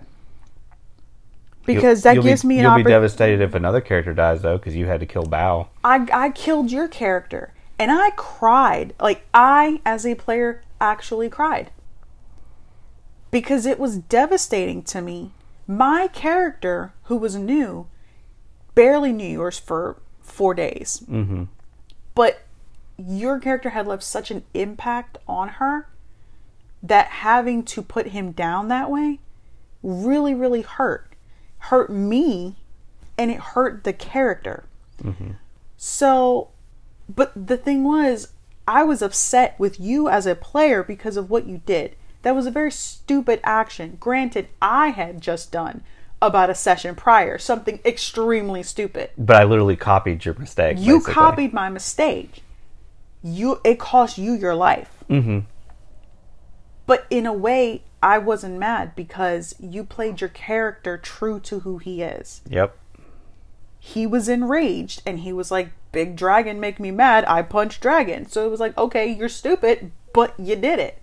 You punched a dragon." Trust me, when it, when I when it happened, I was like, I really wish I hadn't taken those levels in barbarian because the way I was playing barbarian was like it's a primal savagery kind of rage, like because he was a tabaxi, mm-hmm. and the way I was thinking about it was like he is now this animal who is either either in fight or flight mode, and when I rage, he's in fight mode. Mm-hmm. So it was he was going to town and either the dragon died or he died and my my my friends had me backed up and But we were too far. you were too far away. And you guys you guys were trying to get me to help. Mm-hmm. But i i played the character as i saw it, and even i was like man this is really stupid. But it's the it is the character. And that goes down to this is what my character would do. Mm-hmm. I understand the frustration with that but there are times where even i'm like this is really what my character would do. Like mm-hmm. I don't want to, and you always get on to me because I'm an extremely intelligent person, mm-hmm. and I always play stupid characters mm-hmm. purposely, so I don't. I try my best not to metagame, and I still end up somehow metagaming. You always metagame. I always metagame, and, it, and I hate it. I hate it. It's like when the monster. ma- That's one of the one of my favorite things. Like uh, the DM for the Tuesday game. I love the fact that he changes monsters because I don't know what they do Yeah. because otherwise I have the monster manual basically memorized, and it sucks to have a monster show up and be like, okay, well, I know it's weak against this and this, it's immune to this, or it heals with this. So, I mean, I've got to be like, purposely be like, okay, well, the character doesn't know that, but then there's moments where I'm just like, oh, but if I do that, th- these people are gonna die. It's it's hard not to. Oh no, it, I know. Trust me, I, I'm fully aware of that. Um, but yeah, no, like kind kind of just going back to the main character wannabe. Your character was dying. I could have taken this moment to be like, oh, you know, I'm amazing and I'm this, this, this, this, and I'm because I, I played a cleric. I did not let your character's death be overshadowed by anything else Mm-hmm. like there was a lot of stuff happening like you know two of our characters had uh two of the players had like characters had confessed their love for each other Oh my god, that makes know, me feel so bad for what happened so next. you know there, there was a lot of stuff happening one of the characters this was like his story arc so you know he he finally found love his uh pretty much the orphanage that he stayed in had gone missing like the people the people in there had gone missing like there was so much happening in his story arc that it could have been you know we, we could have literally forgotten about you and i was like hey you know Jabal is dying. You know, we need to do something. We need to heal him. And even if healing you, like we, it wouldn't have been able to work. We could have done resurrection, but you know, you didn't want that. So me, you know, thinking I was like, hey, I could make this moment about, you know, how amazing my character is, blah, blah, blah. But then I thought, and I was like, but this is your character dying. This is a very important scene. I do feel like it had been kind of overshadowed. Yeah, there, there were more uh, to even even there- to me, there- there, there- were there were important There were more important stuff happening, but I, feel like we as a group could have come together to say goodbye. I guess, I guess you could say say goodbye. There, there was a lot happening behind the scenes, regardless. But it was like, in character, it was just like, I mean, especially because you know you're my husband, so I was like, you know, I can't just like, okay, cool, he's dying, and just like leave your body there and just like peace out. It uh, can't be like real life. I can't do that. I'm just kidding. I, I can't do that. But it was like, you know, hey, like everybody's talking about like nobody's asking you what you want. Like nobody was like, oh, you know, what does J Bow want? Like everybody's just like, oh, let's do this, let's do this, let's do this, and it's like, what does he want? What does J Bow want? Again, this could have I could have made this a big, you know, huge thing for for my character, you know, asking the goddess for divine intervention and helping out and this, this, this. But I didn't. I literally was like, hey, let me focus on J Bao. This is his goodbye. Your character, we are, we already established your character was going to die. You were coming in with a new one. Mm-hmm. So it was like, let's give him, you know, a moment. And You gotta think. Remember, I had that moment with you. Mm-hmm. It was just me and you, or you and I. That's it. It was just us. Well, everybody else was kind of exploring the ruins or whatever. And gallivanting about. I pretty much was like, hey, you know, I'm sorry this happened, blah, blah, blah. Like, we had a little moment, and then I shanked you. yeah, It- it- it- It's like the best way to and, I, and, I, say and, it. I, and, and he was thankful. Like you gotta think, J Bao, the way his character is. Number one, he was he was a gladiator. Mm-hmm. He was just trying. He the only thing he really was trying to do was just to get home, Mm-hmm. back to his family, and the other thing was is he was he was seeking his greatest rival or his best fight that Mm-hmm. he could that he could have and he basically had found it and Mm-hmm. he had lost so It's like the, oh my God, it's like the orc in Skyrim. Yes I'll say, have you? Yeah, I actually know what you're talking run in- about, yeah. if you've never run into, the, if you play Skyrim, wander through the woods just randomly. Don't don't do anything. Just kind of wander in the woods. You will find an orc if you have not found him yet. I I don't know what his name is, but he's pretty much like he's a chieftain or something. He like he lost his his group or whatever. He's pretty much an outcast, and he's looking for his final battle. He was like, you know, he's like the the gods have told me to come here, and you know, a great warrior is going to send me off. Like that this is going to be my greatest battle. That was- and I will die with honor. And you fight him, and if you win, like there there's no like cutscene. There's no he just dies like every other NPC. He just goes Ugh, and then that's it.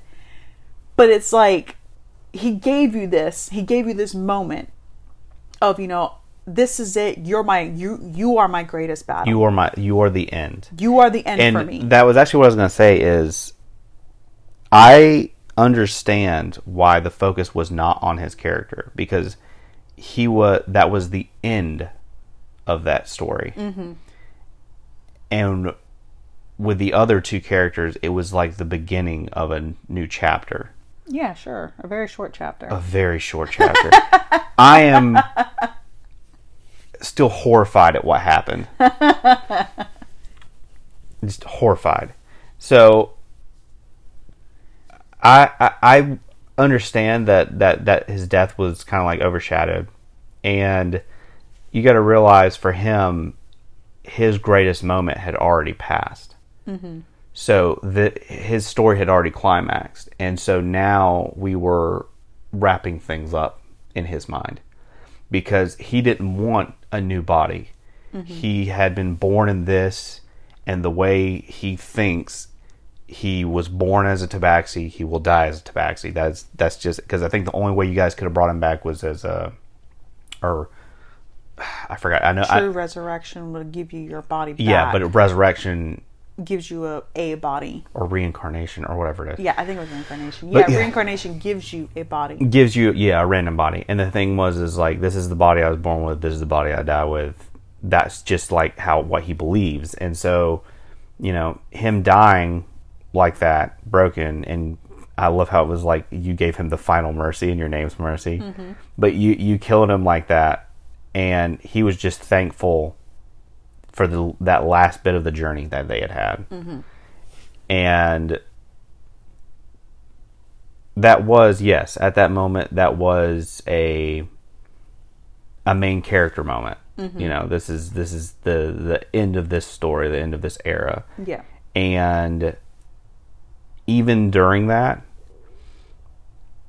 i was still also myself very interested Oh, I was very invested in this love story that was in this love story In the back corner of oh room. my god I yes was like, hey, hey, uh, J Bal, can you die a little bit faster? Can you like, die a little I bit really faster? watch this. like and then and then when I died, I had to do the joke. I had to do the the thing. What was where it? you're like like dying forever. yeah. What is that? What is that off of? Uh, is that is it Bill Murray off of um? Yes, yes, from Zombieland. Yes, where he's where he's Like like, he got shot and he just like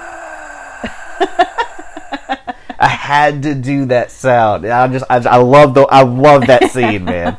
And but yeah, even even with all that going on, I was still just like very invested in in um, somebody else's story. Because, Yes. you know, because it, it's nice to invest in other people's story. You don't have to be the main character You don't to have to be the the, main character. You don't have to be the guy that's like, oh wow, your character died. Well, that sucks. Let's carry on. I have no interest in your character. Let's carry on. After all that, it was like they we were just gonna kind of well, I didn't say we. My character was like every well, pretty much everybody else was like, hey, so what are we gonna do? Like we need to go into this cave and blah blah blah. And I immediately was like, we're not gonna bury him. Yeah, I actually I, I was actually a little offended by that. I was like, you guys aren't even gonna like bury me or Yeah, like anything? another Just character was like, throw him out in the fucking let the carrion birds eat him. no, pretty much like another one was like, hey, you know, we, we could just leave him here, like whatever. And I was just like, yeah, but I mean, he died like a warrior. We should give him a warrior's funeral. I was like, can we make a pyre for him? Like, he he, he deserves it. And so we did. And goodness freaking gracious, like just thinking about it, I want to cry because the DM was like, "Yeah, you know, you guys are you guys built this real nice pyre for him, and you know, was it uh Malice, uh one of the Tiefling warlocks? He was like, you know, he he he's like a firebolt or something in there. He's like, yeah, and I'm just gonna light the pyre on fire. He's like, and as soon as you do that, he's like, it just erupts in this magical flame, and it like completely, completely incinerates him, and a tree sprouts like a big oak tree fully grown just sprouts. And i was like oh that's beautiful. And i'm sitting here i had to turn my mic off and i was crying and i was like i hate all of you so much. But it's like it was like the final gift from the goddess. but it's like it wasn't about me in that moment. Mm-hmm. it was about you. Yeah, your character literally dying. Like that that was it. Now there are some characters that I, i'm just not invested in their death. If they die, if they die, they die. if they die they die. Like i'm gonna be like total dolph was it dolph lundgren i think his name is? Yeah, if he dies, he dies. if he dies. He dies. Like i'd just be just like that. Like okay cool. Like your character died anyways. Because i'm just not invested in other people's characters like certain people's characters. I just don't really care. Because i i just i you always kind of connect with uh, with another person's character unless you're the main character wannabe. Main character wannabe who's like i don't really care about anybody else's characters except my own. I only care about my end goal. I only care about being the one to kill the big bad. God forbid you kill a big bad instead of me. I said i want the killing blow. Why didn't you give it to me? I want that big bad weapon I'm the only one who can wield it. Well, there's two other paladins in the group. Yeah, but you know, I'm a paladin of X and they're a paladin of Y and Z, so I should be able to win. How about we fight for it? You know, and then God forbid you're not rolling like in front of them or on a virtual tabletop, tabletop where they can see the rolls because that person's going to go, "Oh, uh, look at that. I got an 18 plus this and I got a 17 plus this and uh that's a 13 plus this and it almost always hits the other person. Mhm. you know because they have to be the best around. And it's not it's not fun it's not fair to everybody else. You know when that main character pretty much just decides like i'm gonna be the very best like no one ever was.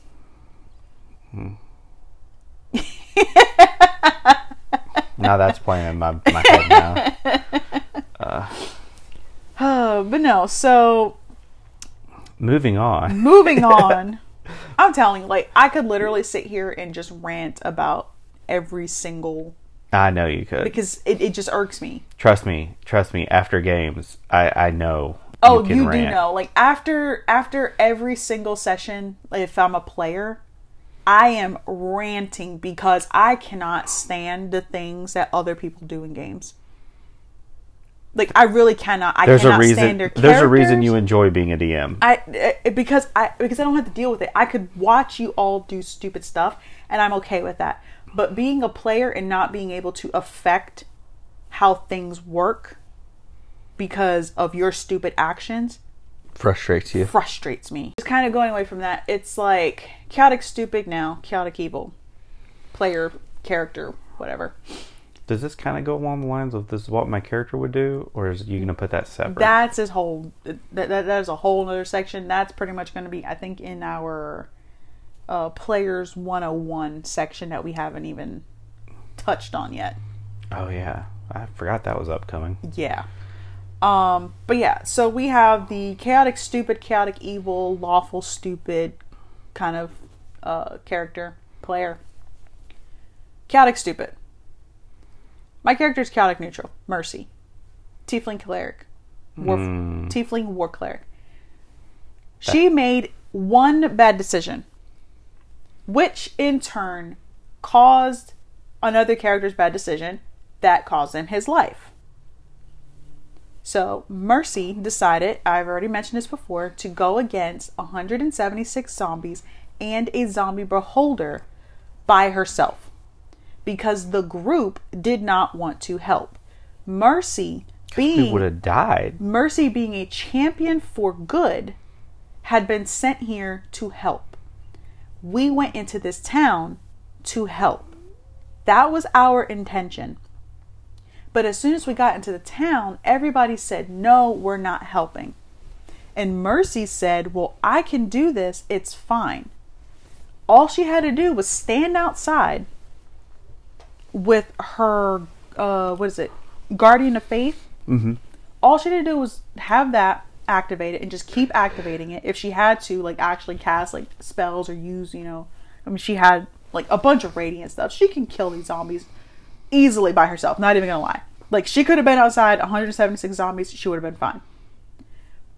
But then that zombie beholder showed up, and that's pet- where we had problems. Yeah, and then he petrified you. That that was later on, but that's when we had problems. My character in that moment had done something extremely stupid. Mm-hmm. I, as a player, knew knew that this was a stupid decision. It's not something I wanted to do. That's what my player would, or what, what my character would do. That's what the player would do. I did not want to do this. But I knew that going against my character's beliefs would change the character. I am no longer playing as the character, I am playing as myself. And that's not what I want. I want full immersion, like episode one pretty much was talking, or episode two. Episode two talking about immersion in the game. Actions I- have consequences. I want to be immersed in this game. I want to feel like I am this character and that my actions are going to cause me to die. I want that. I do not want my characters to die.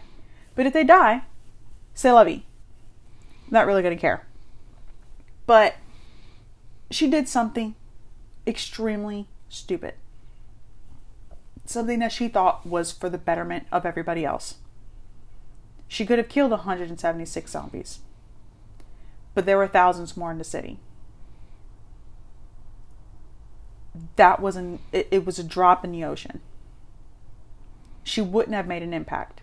She would have died for something stupid. And you know, I'm I'm kind of on the fence about that. You know, chaotic stupid as in is your character doing something stupid because they feel 100% in their heart that this is what they would do? Or are they being stupid because the player wants to be stupid? Because that's where a lot of the chaotic stupid kind of goes into, where it's like, oh, you know, my character is going to jump off of this cliff. Your character would not do that. But the player is going, I wonder what's going to happen if I jump off this cliff let's do it. Because again, they're not fully immersed in the game. So they don't think, you know, your actions have consequences. So when you fall and you take the fall damage, they're going to go, okay, well, cool. I have 20d6 fall damage. I'm safe. But then you have that DM like you who homebrews know you get the amount of d6s Per per ten feet you drop or five feet you drop. yeah, per five feet that you drop. So until until until you reach terminal velocity. Well, obviously, but I mean, it's like you know, you you fall from, I don't know, like 100, 300 feet. You're you're not gonna live from that. You won't. Twenty d six is not enough. But you're gonna have that person that's like, cool. I'm just gonna swan dive off of this, you know, cliff and die. Would you count that as chaotic stupid? Yes. Mm-hmm. That's Because- definitely chaotic stupid. if and you kind of got to read it from how the player had played their character prior to this especially if you have been like a couple sessions in if you're able to pretty much discern how this character is played they're logical.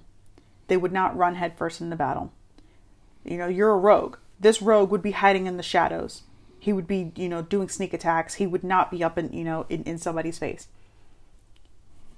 If the rogue suddenly does that, that is a chaotic, stupid action. yeah. Because now you know that this person, the player, is probably getting bored. Yep. And now they just want to cause something. They want to get damage. They want to cause a fight. You know, or pretty much like it'll cause a reaction from somebody else. Like, oh my god, this rogue just su- suddenly popped up in front of my face and stabbed me. Like, if you had invisibility, I can see that. Yeah, you know, I'm gonna like be invisible while he's in the middle of fighting this guy. I'm gonna come up behind him and shank him. Understandable. But if you're just like, no, I'm going to suddenly pop up and, you know, run up at this guy with my two daggers in my hands, like, no, you're not. You're not. Okay, Drax. Like, you are 100% a rogue. It is not your job to be doing that. You know, chaotic stupid. J Bao fighting this dragon. Oh yeah. one stupid action caused another stupid action, mind you. But, you know, we all were aware that this was an extremely stupid action that should not have happened. But, you know, fueled by rage and other people's actions, your character made a dumb decision. You know it's funny though? I'm the only person who died in the goddess's service. This is true. Well, uh, mm, technically, yes. Technically. Because Torvo had not. Become a servant of the goddess yet. Yeah, we were technically on our way, but we were like already in the midst of all that. Did he die in session two? I think it was like session two. Jesus. That's just that's ridiculously quick. Yeah. But as I'm saying. Like, you know, just chaotic stupid. You you kind of gotta weigh the pros and cons in that situation. Why are you acting this way? If this is not something that your character would generally do, then 100% it is a chaotic stupid action. Mm-hmm. Definitely. You know, Bao would generally not run after a dragon because Bao's smart. He he was a smart character regardless. Oh yeah, and I took what what it is is I I took those level in barbarian, and I just I I was under that impression that you rage, you become I wouldn't say dumb, but focused. Well, it, it, it kind of is like going off like j- just a little player 101 kind of thing. This you can also kind of discuss with your DM to see how they feel about it, but most DMs will agree and most players will agree that barbarians rage is not a blind stupid rage. It is just a like I am fixated on fighting whatever made me angry. Mm-hmm. But you're not going to do irrational things. Like you are in a rage, yes. But you're not going because if you're in a rage, you would punch the first person next to you, right? What if it's an ally? You're clearly not in a stupid rage because you can discern friend from foe. I was thinking though that your intelligence dampened because it kills your ability to cast spells. But it doesn't tell you in the rule book rules is written it does not tell you that your intelligence lowers Yeah. so That's an coming inference up in my with end. your own thing that that's something that you're very very very guilty of doing mm-hmm. you like to just kind of string up your own excuses as to why you did this and it's like no rules is written you are in a rage you're angry it's like when you get in a fight with somebody you're not going to just suddenly start throttling the old grandma in the corner because you know your uncle pissed you off grandma's sitting there, you know, trying to drink her hot chocolate. You're just gonna sucker punch her in the face? Like, no, I'm no. saying, but obviously, like y- you focus in, as I said, it's a fight or flight instinct, and he was in fight mode. Whenever he rages, he's in fight mode, mm-hmm. and so he was already already fighting, basically. So, and he already had his anger focused on a single target. So I was like, you know what? That's what that character would do. But yes, if I had not taken levels in Barbarian, no, he there's no way he would have gone. He would have left that. He would have left the dragon alone because he just wouldn't deal with it. Um, because he would know that it's way it's not a fight he could win. So You have nothing to add on that? I'm I'm so exasperated by chaotic the chaotic stupid or the lawful stupid. I don't even know how to approach it. Like the lawful stupid characters are the ones that I find frustrating the most. Like chaotic stupid, I can see people sometimes making some really dumb decisions if it's what their character would do. There are people who are players who are purposely chaotic stupid mm-hmm. who are just doing it just because they feel like making stupid decisions. Mm-hmm. Because they either a do it for the humor aspect or b do it because i just want to see where this goes. Mm-hmm. And those are the people who are probably just bored in life and they're just looking for something. Yeah. and the lawful the lawful stupid are the people who are they usually play like a lawful good paladin. I mean you might get a lawful neutral player every now and again but they, they usually play like a lawful good paladin or some other race or not race but character who has like a um a very set code or they follow the rules of society this very specific way and they have no leniency at all. And it's like uh they see someone who obviously stole from someone else right? But there's no proof that the item was stolen. Yeah. and they're like, well, there's no proof. And so this other person's like, well, I've got, you know, this is mine. I'm, I'm going to get it back. And they try to take it back. And this character, it might be a player character doing this, be like, I'm getting my item back. And they go to take it from that person. And the lawful character's like, no, that's against the law. You can't steal from them, even though this person stole from you. And it's like, there's no gray area for them. And I know coming from somebody who sees the world in black and white, that's weird, but there's no gray area for them at all. And I think a, a, an obvious solution is the well, I never saw it happen. Like the uh, you'll see uh, things on Reddit where like the lawful the lawful good paladin was sitting there in the ro- with the rogue and they had captured somebody and they were interrogating him. And obviously lawful good paladin's going to be like you can't interrogate people. Mm-hmm. You know that you know you can't do stuff like that. But i got to go step out and get a piece of co- or get a coffee. Yeah. kind of thing. You can do that but then mm-hmm. you're going to have those lawful stupid characters who are like no you can't do that. If you do that i'll, I'll i will kill you. If you do that i'll arrest you and take you to the guards Oh my god. That that's pretty much the players who make characters that will not fit with the group. Yeah, They- they're they're purposely making characters like that for some reason, and I don't understand that. Like, I think I think it's just they want to play a rigid character, but then they make them so inflexible. There's a there's a reason that people temper swords. Okay, swords have to be able to bend and flex, or they shatter. Mm-hmm.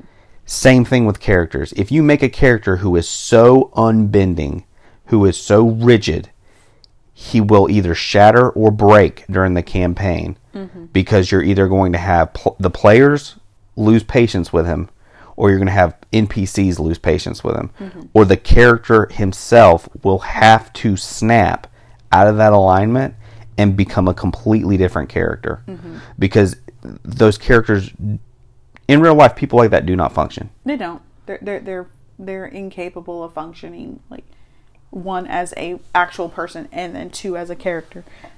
I 100% agree with that just because, you know, I mean even as you said like they're they're unbending.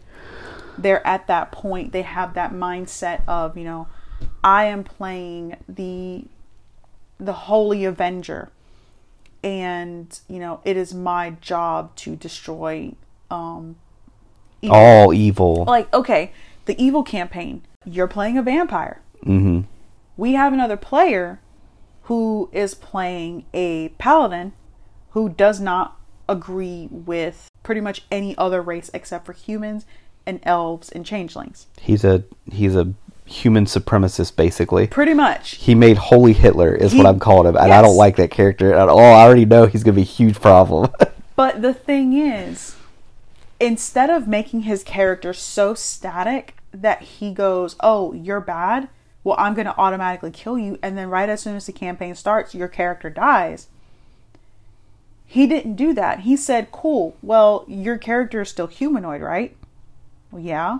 you can fix your imperfections Yeah, then you can fix your imperfections. Yeah. Like, that's fine. I don't care. As long as you're still human, I don't care. That's literally all he said. or at least as long as you're trying to portray yourself as human as possible Exactly. and all that stuff. and, and yeah i and understand that that's fine that's great and i love that because he's willing to work his character around there being a vampire in the group he is lawful I just said lawful evil i guess if you want to count it but to him he's lawful good to yes his character because he's um he he's actually plagued with madness with madness.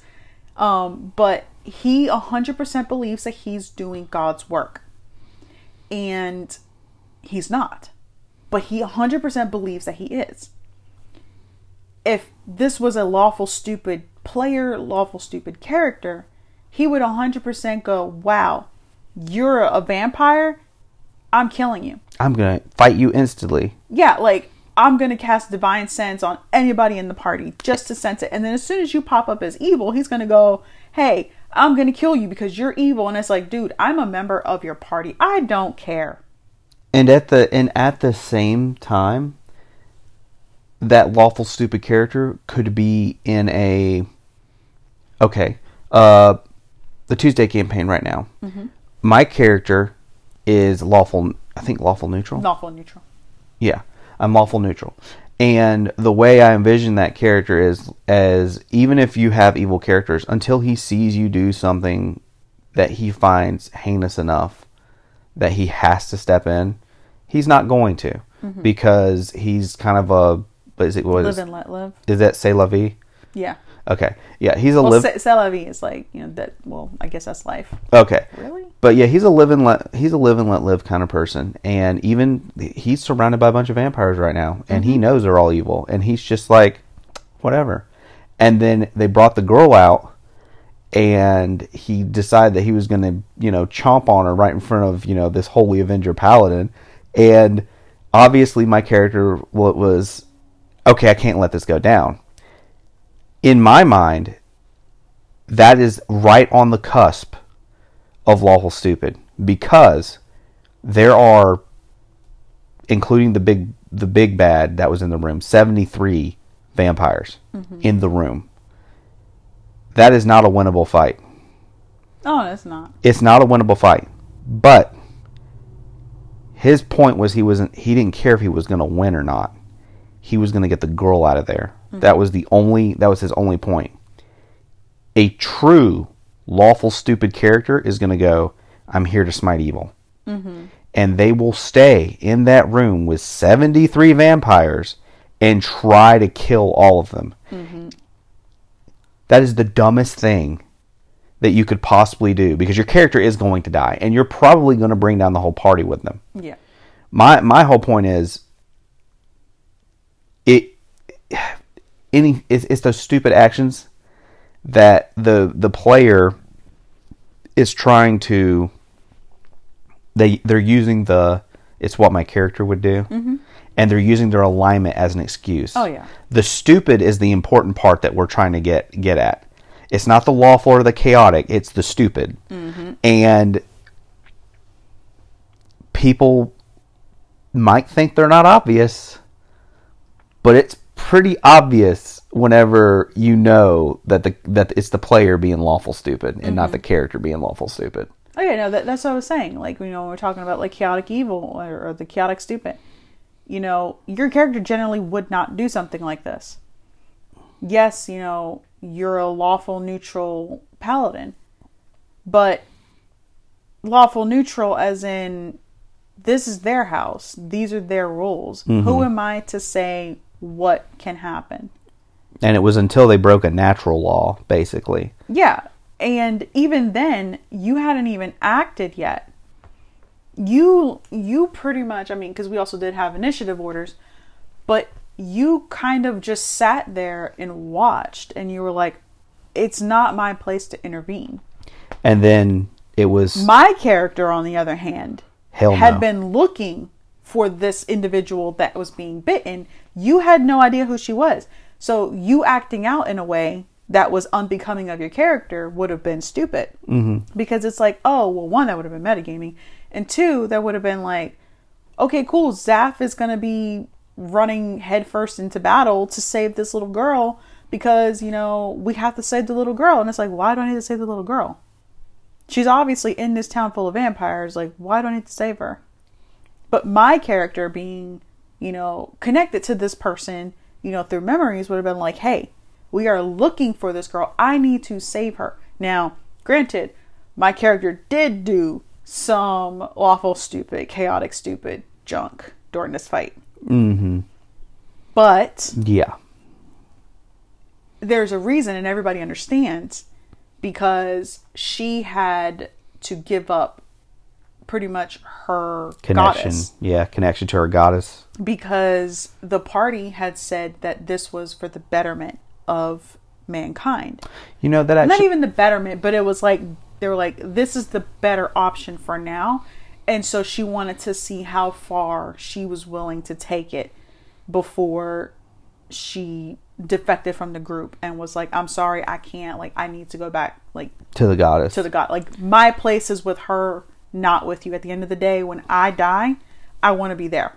Yeah, and then with like with Zaf, it was the way the way his was was that he was like, well, I'm not okay with this, but at the same time, you know, it's it's their house, and then he saw the fear in the girl's eyes mm-hmm. because that was my number one question. I was like, is this like a like a consent thing? Mm-hmm. Like, is he feeding off a willing participant, or is it like? And he's like, "Oh no, you see the fear in her eyes." And I was like, "Well, Zaf ain't standing for that." No, and he got up, and you know, it was going to go to town. But otherwise, I mean, I mean, uh, and another example, uh, if the experience had gone different, uh, whenever they gave up the goddess, your character could have said no in the face of an unwinnable fight. Mm-hmm. And the question is, at that point, is it the player or the character? And that's the difference. That's the difference to me. Oh yeah, no, that, that's what I'm saying. Like your your lawful stupid, chaotic stupid would at that point be derived on the player versus the character because at the end of the day, how would your character initially react to this situation? yeah. Would they say yes or would they say no? Would they jump or would they not? Because if you had had a character who was the ultimate zealot, let's say, kind of like uh, the character in the upcoming Evil Command, the ultimate zealot, mm-hmm. unbending principles, mm-hmm. and They suddenly were like, "Okay, you know what? I'll I'll I'll help out this orc baby." yeah, Like why? why? But but at the same time, I'm saying like you you were given the option of basically give up your ties to the goddess or die. Mm-hmm. Dying also meant that there was a possibility that your party could die because that's what happened with me. Mm-hmm. They gave me the option. We don't know if it's a deal for all, All of us at us once or or one. or only one. And The thi- I had to make a rational decision as one a player, and as a character, as a character. My character, having bonded with these people, would not have just willingly let them die after they just risked their lives for her. and also there's also the thing of subterfuge. Sometimes you might say that you're doing something, Mm-hmm. like you could say, "Oh, I'm giving up the goddess," but in truth, you're not really. Yeah, no, that that's You're just gonna go right back to her. Well, that that's the whole thing. Like with my character, she is going to go back to the goddess. That that's her intention.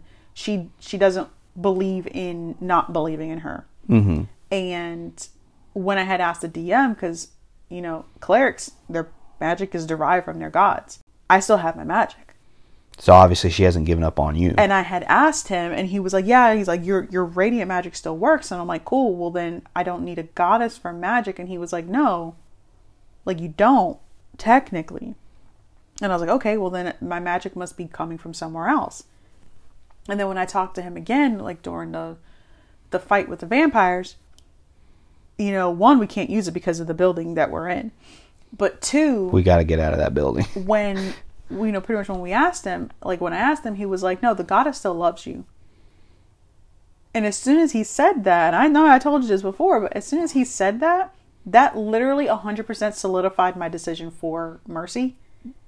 She is gonna do what she can to get that child and she's leaving the group because the goddess still loves her. Hmm and if the goddess will take her back right now, she'll do it. But she doesn't know what's going to happen to the group. If she leaves the group and decides to come back to the goddess, then she might keep everybody else safe. That's her thinking. Mm-hmm. But she doesn't want to just go, okay, cool, I'm going to, you know, accept the goddess back and then bam, everybody just like insta dies. Granted, we're all probably going to be TPK'd anyways. Yeah, it, it might not matter anyways. It might not matter anyways. this upcoming fight's going to be. It, it, it looks like the end. It it, it does because we're all at half HP. I'm already at 20 because I already got knocked down from 110 to 40. Oh my god! Well, actually, I got knocked down from 110 to zero, and then I healed you, you 40. healed me for 40. And no, no, no, no, no, I healed you for thirty. no, because um, they gave me potion. Uh, Fizz Oh. gave me a potion. He gave me I think 15, and then you gave me 25 because I had to use five to cure your drunkenness beforehand. Yes. So all that, you know, now I'm at 40. I got knocked down to 20. I- Everybody else got knocked down to half health. And now we're all going to die. Why? Why? Because I, player, did something stupid. Used all- Character did not do something stupid. Used stupid. all of your channel divinities. No. I used my channel divinity. I used it for guided strike, and that's fine. Instead of turn undead. I used I used turn undead. Oh. okay. That was the issue. That's why we're gonna die. Oh yeah, because you got you got all of them to focus on us. I got them to re- pretty much into a frenzy. hmm So I have a couple of those vampires running around, pretty much trying to get away from me. And yeah, I pretty much just inadvertently caused a TPK. I shouldn't have done that. Player, I shouldn't have done that. But Mercy is now lying on the ground, going, I did the right thing. But we're going to die regardless. And I feel really bad. But yeah, lawful stupid, chaotic stupid. Watch Don't out. be stupid. Yeah, watch out for them. Don't be stupid. if you or another player that you know might be suffering from lawful or chaotic stupid. You might be entitled to financial compensation. yeah, for for real. Call 1 800. Your DM sucks. we just wanted to say thank you all for tuning in to today's episode. If you are interested in sending us some questions for us to answer, or if you have a story you would like for us to share, please reach us on either our email, tabletalksubmissions at gmail.com, our Instagram, Table Talk Podcast, that's Table Talk PDCST, or our brand new Facebook group called D&D Actions and Consequences. Again, thank you for tuning in, and we'll catch you in the next one.